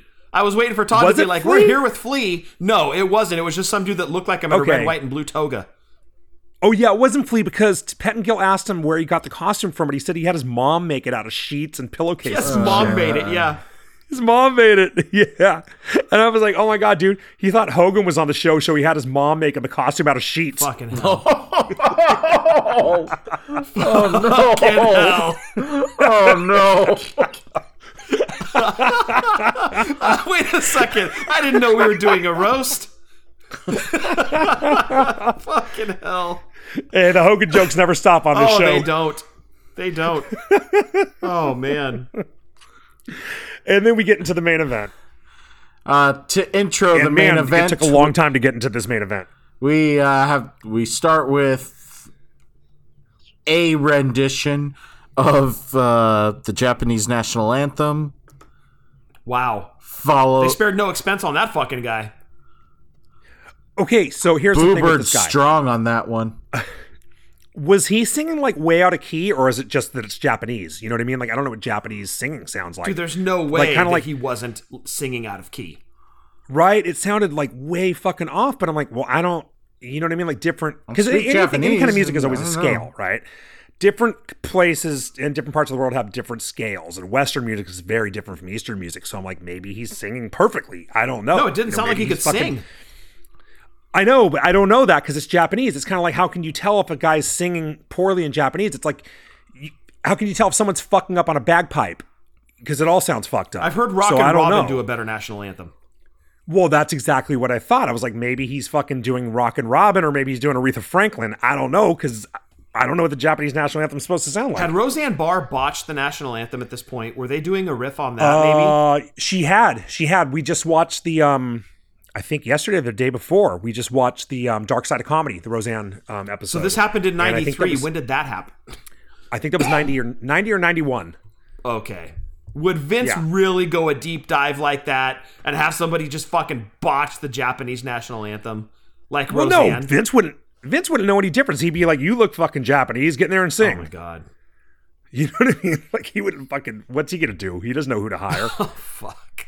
you know what I mean? Did you notice the flag bearer for Japan? It was one half of the Orient No. Express. Was it? Yeah. Was it the white guy? Uh, no, not Paul Diamond. Uh, the guy who took Paul over for Diamond? him. Okay. No, I didn't I catch that. forget his name. Saito's not right, but it's the other guy that came in Hmm. Tanaka? after Tanaka? The ma- no, Pat Tanaka? Oh. not Pat Tanaka, the other guy that came in after um, uh, Paul Diamond wearing the mask. Okay. No, I didn't catch that. Okay. Well, because he would. Well, how would I recognize a guy who always wears a mask? No, no, no, it wasn't the guy that was wearing the mask. Because right, the first incarnation of uh, Orient Express, I believe, was uh, Tanaka and the dude wearing the mask. That was, Because he was Paul white. Diamond. Right. The okay. second Then they incarnation of replaced him, Orient Express was Tanaka and the other guy. a proper Japanese guy. Yes, and he had like a beard and he had his hair styled, Okay. kind of like smaller, but that was the guy holding the flag. Oh, that's crazy. Yes. No, I didn't catch that at all. Yep, that's who was holding Okay. the flag. Um. Then Fink introduces Macho as the master of ceremonies. I'm like, oh, what's he gonna do? Like, is he gonna rap? But um, no, he just introduces everything, and I'm Hogan. like, He introduces the next singer. because Hulk Hogan is a real big chump. he just becomes the ring announcer. I was like, well, then why isn't Fink called the master of ceremonies instead of the ring announcer? Right. And God damn it, I, I thought the same thing you said earlier. Why is he not challenging Yoko? Dude. Is that it? He's in the American flag shit. And I'm like, they should have just had him fucking challenge Yoko. It's It's, so easy, right? Like so easy. y- you see Macho But Man they're come like- out, and you're like, this should be the fucking match. Right, but Vince is like, Macho, you're too old. We can't have you in the ring anymore. Anyone got Bob, Bob Backlund's number? I want to fucking get him back in the ring. Dude. uh, uh, We're about to go on off, off on a, a Macho Man what if episode almost. Like, how did Vince Ooh, not that's- see money in fucking Randy Macho Man Savage in 1993? A, a guy who went on to do like what six or seven more years in the ring. Six, seven more years, yeah. God as a top damn fucking it, guy. as a top fucking guy, Beat, beating his ass in the ratings. dude. You have Macho Yeah. Man with all the fucking fanfare that Lex. Luthor, no offense to Lex, you have Macho Man in that spot going into SummerSlam '93. Macho Man is coming away with that title. Yeah. Yeah, totally. A- absolutely. The crowd would have been totally behind. him. Oh my god, dude, way more so than. And again, no offense to Lex Luger in this spot, but you put Macho Right. Man in there, that's money. That is money. Macho Man would have relished every single second of being on a bus, traveling the country, shaking babies and kissing hands. He would have been all over that. He would have loved it. He would have eaten it up, and he would have won the title, and he would have been money for Vince going into WrestleMania 10. Absolutely. Yeah. Him and Brett at 10. Forget about it. fucking hell, dude. That would have been, and, and they could have been two faces going against each other, like Hogan and Warrior at six, Hogan and Warrior. and it would, Yeah. it, it could have been match of the decade. yeah. Just saying, missed opportunities. Is this one? Is this the first time Macho Man wore the ha- the cowboy hat? Because I remember with the with the do rag, but then No. he, you know he switched to the cowboy hat no, later. It wasn't. no. He wore the he Okay. wore the the cowboy hat before. He would wear it on commentary all the time. Okay. Oh, you're right. Okay, because I was like, oh, do they put him in a cowboy hat because America? Oh, and because yeah, and then because Neville comes out with his cowboy hat. Right. Well, there's nothing more American than a cowboy hat, which I found out when I lost my hat in Austria. it- on the train and I went to the lost and found and, and asked if anyone had turned in a hat and the guy goes like a cowboy hat You should have And I been started like, laughing. Yes. I started hella laughing and I was like no like a, I'm trying to describe a baseball hat to a guy who probably has never seen baseball Yeah. and I was and then he's like oh I know what you mean and he goes like a cap and I was like yeah yeah cap cap but it was oh my god it was so funny I was like did he hear an American accent and just assume I wore a cowboy hat You should have asked to see a selection of cowboy hats. Could you imagine what he would have had? Those are good quality too. Austria? How can you imagine that? I, I, I come back from Austria with a fucking cowboy hat. Oh my God. I lost my I lost my Maple Leafs hat on the train. And I, I, I lo- I replaced it with a fucking cowboy hat from Austria. yeah, I also lost two. Bo- I also lost two bottles of schnapps on that fucking train. I should have asked for, asked for that back and f- come back with a bottle of fucking. 151 or something. Did you lose your shield hoodie on that trip too? I lost my shield hoodie a couple days before that. Oh my god, And, um, dude. I dude, I wasn't even drunk. I um I just brought it with me. I never put it on. Um and I had it tied around my camera bag and it just happened to fall off and I didn't notice it. I didn't notice it. We were on the train back to the hotel. I was like, this is my favorite fucking hoodie. Damn. Then I lost my favorite hat, and that was because I was drunk. And same with the two bottles of schnapps. Uh, Unbelievable, dude. What a mess. yeah. See, Yeah. you At should least I have was taken able a to cowboy replace the hat. schnapps. It would at least know. made up for I'd it. rather lose a cowboy hat. Yeah. Uh, anyway, um, yeah, Aaron Neville is Aaron Neville.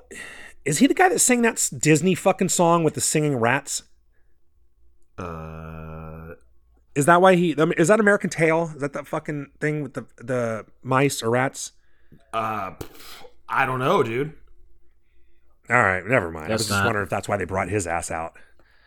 Okay. Well, he was one um, half of the surprised- Neville brothers, I guess, who sing country. I mean, he has a great voice. I, I enjoyed his rendition of the national anthem.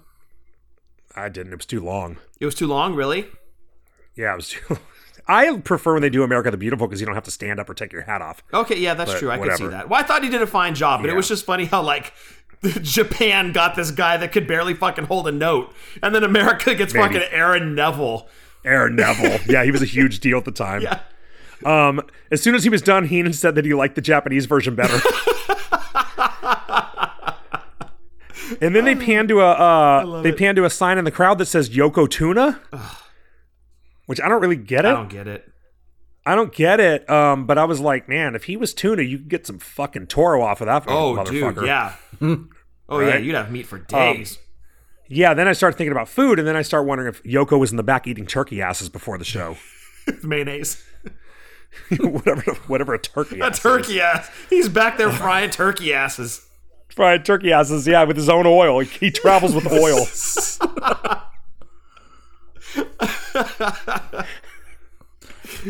Our main of our Um, it, it, Go intro ahead. long ceremonious intros for uh, each of them and that is our main event of the night for the WWF championship uh, Yokozuna the champion with Mr. Fuji and Jim Cornette taking on Lex Luger Did you catch it? Vince points out that Lex. Uh, uh, Vince points out that Lex traveled nine thousand miles, and I was like, "Damn, dude! Imagine you travel nine thousand miles and you fucking stop in Auburn Hills." Did you catch how Macho introduced Lex? Your No, next how do you introduce heavyweight champion. Oh Jesus Christ! Yeah, dude. No, I didn't catch that. Like, if they could have been any more blatant with pointing all fingers at Lex Luger as your next heavyweight champion, like, that was kind of like Yeah. the exclamation point on this whole thing. yeah, they couldn't like they couldn't have made it any worse. Right. And, dude, you thought that Scott Steiner's sister was tan as fuck? Out comes Lex Luger. Oh yeah, yeah. Like, he was Right. fucking tan mom. Holy shit. was he bronze as fuck, dude? he looks like he, he looked like he had been bronzed, yes. and he kind of moved around that way too. Actually, if they ever make a statue of Lex to go into, like, t- uh, WWE make it that headquarters, shade it'll look Right. just like Lex in this match. yeah, yeah. They'll make a mummy and then unwrap it. Right. That'll be Lex. um, they get a s- you got to stare down. Fuji distracts Lex, but Lex dodges a charge by Yoko, who hits the corner. Um, he takes a couple quick shots from Lex. He's wobbly, and Rex goes for a roll up, which goddamn, I would have loved to see someone roll up Yokozuna. Oh, that would've been dude. funny as hell. Yeah, yeah. Um, but he takes an elbow, and then um, Yoko misses a leg drop, and this is when I realized how stiff. Not that I realized, but remember how stiff that old fucking ring was. Oh, You know, that old WWF ring was stiff as shit because they had all those big guys. It was made for Andre and, you Right. know, and uh, Bundy and Stud and those guys, and they were still using that for a few more years after this. And fuck, dude, that ring didn't move at all hardly. Yeah. When uh when Yoko went for that leg. could you drop. imagine how hard Um, that was on Yoko? Yeah, yeah, man. totally. Yeah. Um, Yoko goes to get out of the ring, and when he's straddling the middle rope, Lex kicks it into his dick Yes. and takes over at that point. But the they don't even mention it. The commentators don't even acknowledge that the, the dick kicked a rope into him. Yeah. Well, they kind of played it off like he was kicking at Mr. Fuji, but he blatantly dick kicked the rope. Yeah, it was was a crazy. heel It's like move. right into his fucking balls. Oh, we should Yeah. also point out that there were two stipulations in this match for Lex. Oh, what were they? Uh, first, he could not use his uh, w- what they called the atomic elbow because remember he had the steel plate inserted into and he his had a pad forearm. over it. They put a pad over it. Yeah, an American flag pad, mind you. Yes. And also, if he lost this match, he got no more opportunities at the heavyweight title. So last chance Right. match. Right. Yeah. Last chance match, exactly. Yeah. So very early on, they're in the corner, um, and Lex is in the corner. Fuji goes to throw the salt in his eyes. We're like three minutes into the match, and Fuji's doing the salt spot. Yep. He misses Lex, and I think he was supposed to hit Yoko. I think that you're right, and Yoko was out of position. and yeah, Yoko had no powder on him at all. Yeah. Like you could see that, like he completely missed him, but Yoko turned around and kind of was like out of it, like dazed. Right. And then Lex starts fucking him up. Um, then Lex goes for a slam and hurts his back. And dude, the super kick Yoko gave him, you're like, this motherfucker's 600 pounds. And he kicked the guy in the face from a standing position. Fucking like, badass, what a fucking. dude. Yeah, dude. I mean, t- it's insane how athletic he was at that weight. Like, imagine if he was 300 pounds. Man. Oh my It gosh. would have been insane. Like Yeah, the dude was he was fucking he amazing. was. No, he was. Um, Absolutely. yeah. And then at that point, Heenan points out that Lex um, had hip tossed Yoko on the ship, which is great. I don't remember anyone ever saying that on TV. Yeah, it's kind of the first time that came out like that. Could you imagine Yeah, Vince like um, fucking nudging him in the ribs, like "God damn it, yeah. shut up, pal." Um, they end up they end up outside, and uh Yoko's choking Luger with the mic cable, and Earl seems to be a little bit disappointed. and that's the end of that. Which you know, that's that's all. All Earl does is express disappointment because he's not going to DQ anybody. Um, he goes for avalanche on Lex against the post and misses, and um, oh no, he hits him. He hits him with it right, and then he goes for a chair shot and misses. Yes. Yeah. And um, they go back inside, and okay, I didn't catch this my first time watching this, but then I just happened to listen to Cornette doing a watch along of this match, and he said Luger blew up during the match, Really? and yeah, and he was like, he was like, guess who gets blown up during this match? And I was like, what? And I watched it, and at this point, this is where Luger hits the double axe handle off the top rope, um, and then he hits Yoko with a forearm, and Luger's, if you go back and watch it, he's breathing hard, dude. Like that dude is like trying to catch his breath, but Yoko seems fine. Shit. Well, And now I'm Lex trying is to moving think. around the did Luger ring. have any matches while he was traveling the United States in the in the bus? Did he have any matches leading up to SummerSlam? He might not have. I don't know. Maybe I that's mean, why he was uh, blown up. Well, with the way they did the did everything back then, he definitely wouldn't have had any TV matches. Um, so you'd think he was working house shows, but he might not have been. Interesting. So maybe that's why. Yeah. Okay. Yeah, he might have just been kind of not quite in ring shape. Um, but they're both down, and Lu- Luger's fucking sucking air, and Yoko seems fine Oh shit. which you would never expect. Yeah. Um, he gets a two count after that, and Vince called it the controversial forearm, and I was like, man, I wish Jesse the Body was here to call Vince out for just playing it, you know, downplaying the fucking forearm. yeah. Yeah. Um, you know, because two months before, Vince is calling it an An abomination. abom- yeah. Like it should be outlawed. yeah. Uh, then they go into a double down after that, but I think they both needed a break. Yeah. A breather. and then Fuji tosses the bucket into the ring, and uh, he misses him, and the bucket almost rolls out of the fucking Like ring. Shockmaster's helmet rolling away. yeah, like Shockmaster's helmet, like it just rolls away. and it would have been fucking great if it rolled all the way out of the Like ring. 'cause Yoko had to can't kind go of up there move and to get it. that thing. Like he had to race. Yeah, yeah, right, exactly. He caught it, and he hits Luger with it, but then he falls on his ass. Like Yoko's fucked up. Yeah. uh, he falls on his ass, and he barely manages to pin him for a two count. Um, more fucking him up. He goes into a Vulcan death grip on him. and this is one of my favorite parts of the match because Fuji's in front of the hard cam waving the fucking flag, the Japanese flag, like completely covering up what's going on in the ring. You can't see what's going on in the ring because of his flag. Like when, uh, like when The Rock had the painting of himself Oh, yeah. for um, Farouk. Yeah, it reminded me of that. Yeah. Um, and kind of getting close to the end of the match, he hits a leg drop for a two count, and Vince is screaming that Yoko cannot beat Lex. And of course, you're like, fuck, dude, Lex is going to win. gonna Like, win. Yoko's trying all this shit. He goes for a bonsai drop and misses, and you're like, here we go. We're going into the finish, and Lex is going to win. Yep. And it was kind of weird because you think he's going to Hulk up, and he doesn't. He goes into the corner and he makes like a slow comeback, but then Yoko cuts him off Yeah. kind of bizarre.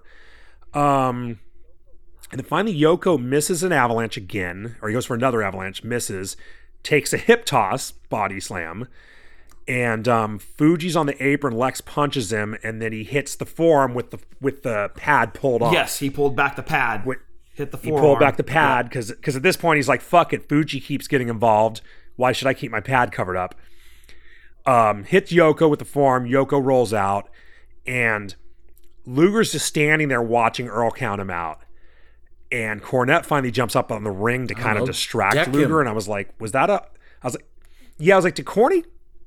Oh no, we just lost. We just lost Scott. Oh, it's happening again. Uh, why are we having problems tonight, dude? I'm ringing him in. I'll cut this part out if I can. Sometimes it's kind of hard to cut shit out. This climax is becoming uneventful. Oh no, now I'm losing you. Like the worst porn okay, ever. Scott joined. Where are you guys? You guys still there? Dude, Oh, there I'm you here. are. Okay, you're Yes. back. Okay, Adam's back too. I can hear you, but I can't see you. Oh. this time Mike it said Jeffson. Adam left. I didn't leave. Okay, it told us that you left, That's so weird, dude. and you're and you're here, but we can only hear you. we God can't damn see it, Tim Apple. Oh, Fuck. you. There we how go. about now? Yes. there you go. Now I can see you. Yeah. Okay. That's fucking All right, weird, dude. let's get get right back into it. Um, so Lex is getting Lex is standing there watching Earl count him out like an idiot. Like he's like, "Oh, cool, yeah, I'm gonna win. You know, if he gets counted out, I'm gonna win." And Cornette jumped up on there and distracted him for a second. I think he was pointing at him, saying that he had pulled his elbow pad down. Um, and Luger goes over there and decks him, and then kind of Earl counted to ten right then. So I was like, okay, that kind of saved him from looking like a complete moron because he had to go deal with Cornette. Right, right. But he still looked he still looked like a stupid ass. He should have gone out there after him, gone out there immediately. exactly. as soon as he Like you caught need the to ring on roll it. his ass into the ring and pin him. Yeah, yeah. So he ends up winning the match by count out, but of course he doesn't win the title. Vince is screaming like he won the fucking title. Yep. Um, and then the babyface locker clears out, and I think you pointed this At- out at the I don't remember Lex if you pointed this out. episode. The first fucking ones out. The fucking first ones out are the Steiners. You know the guy, the hometown guys. Yes. come out to congratulate him. And it's just a big fuck up. And I'm watching it, and like even back then, like as a fan, I'm almost like insulted by it because Yes. I'm like, am I supposed to fucking think he won? Because I've been watching wrestling. If you watch wrestling more than a month, you know that you don't win the title on a count out. So why the fuck would you celebrate like this? And they're dropping balloons and everything. Like and he it's the won. Goofiest. Like he won. Like he did something big. Yes. And it's like, no, he didn't. He fucking won a match in, a, in the shittiest way you can win it in and didn't win the title. Yep. What's there to be happy about? Yeah, it, it dude, it makes you think was the plan for him to win and somewhere along the way of, of processing this whole from the moment he body slammed Joko on the aircraft carrier to the whole Lex, Lex Express experience to match time, what changed? Because everything led to Lex is your next Hulk Hogan, right? Like Lex is the Yeah. next guy to carry the Federation forward. What Right. broke? It was it- well, from what I heard, Vince and we I think we talked about it on the Lex episode. Vince wanted to save him winning for WrestleMania. Like he was like, "This is our big match at WrestleMania. That's why." And Vince immediately starts saying, "Of course, there's going to be a rematch." he did. I noticed Um, that. Yes. because he has that out. He didn't win the title, but he didn't lose the match. Right. So right away he's talking about a rematch. So you're like, oh, okay. So that at the p- at this point that was the plan, and then of course go back two episodes ago or however many episodes ago, and that's it all fell apart, and we explained why there. But um, Yeah, but still, was the something worst- did break though because Lex at the next pay per view was the Mm-hmm. sole survivor of his team. So they obviously still had big plans for him. He was still like Right. top of the card guy. Right. What broke? Like what happened to where they did not see money in Lex as their next champion? I think it was just a situation where it's just like he's a baby face, but he, he he wasn't as good as Brett. He wasn't the best choice they had. I You know, man, he he would have been he would have been more money as a heel. He should have never been. They gave him a shitty gimmick. they really did. Yeah. a gimmick that didn't it didn't work for him. He was the wrong guy for that particular gimmick, and but he just wasn't the guy. Hmm. Is all it was. And then after that, we went to this terrible fucking video package that I forgot about with the most awful music. And Well, let's not forget that's gonna be the Borga outro confronted music. him in the locker room. I think they come back to the, eh, they played the video package and then they Oh, came and then they back came to back, Walker, okay. 'cause I because I thought it was going to fade to black after the video, but it didn't. It actually went back to Yoko still laying on the ground, Okay. covered in balloons. then it goes to the back. How heavy are Um, those and Luger balloons? saying it was an honor to represent us. yeah, and Luger saying it was an honor to represent his country, like he'd been in the Olympics or something. Yeah, yeah. and It um, was ridiculous. and then Ludwig shows up and talks shit. And you're, li- I'm like, wow, they're immediately getting away from him and Yoko. Like They they are not did. going to Yeah. carry this out. Yeah, they're like, oh, he's moving right on to Ludwig Borga, and I know what's coming up at ten, but they're not going to have them work together in the meantime. Like they're sort of like, well, we don't know how things are going to go, so let's get him away from Yoko and put him with Ludwig.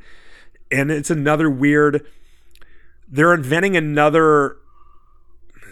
Um, they're inventing another thing with a feud with a country that nobody's mad at. Right. You know what I mean? Like right. he's from fin- he's from Finland. It's just like Japan. No one's mad at Japan. No one's mad at fucking Finland.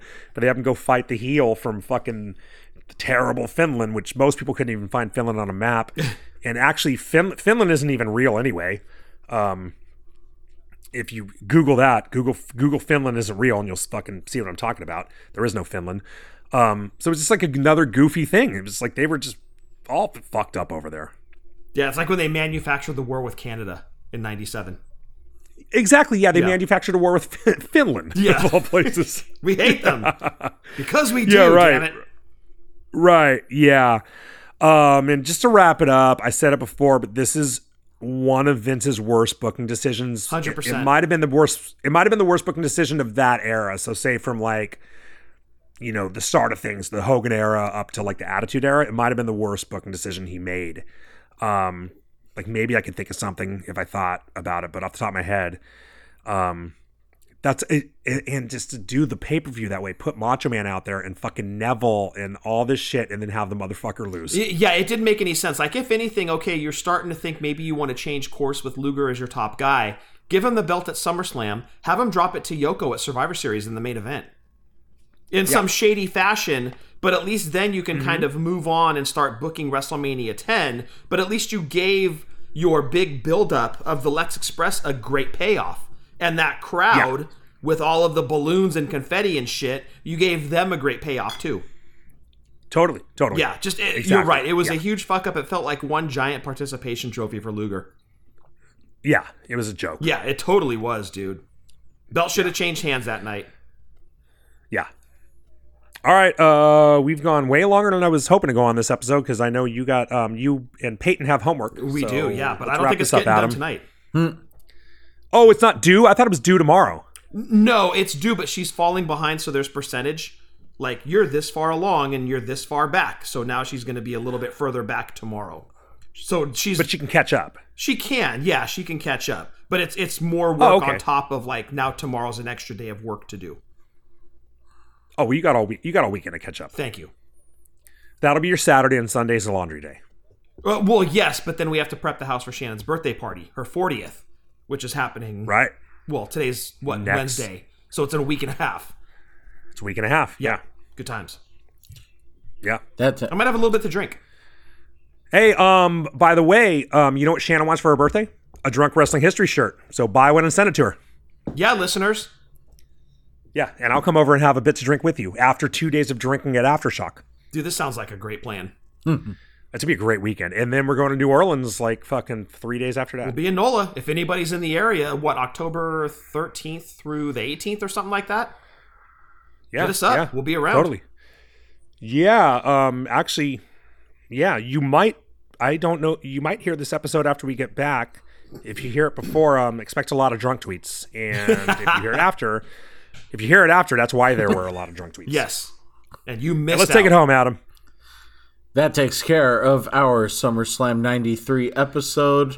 How patriotic did you feel listening to it or and watching it? And uh, what do you think of our episode covering it? Please let us know on the social media platforms Twitter, Instagram, and TikTok, wrestling underscore drunk. Please remember to tell your family, friends, heels, and faces to like, share, and subscribe to our show.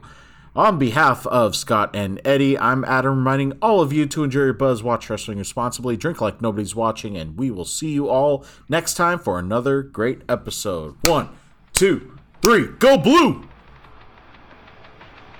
Dive. What's on Neville's face?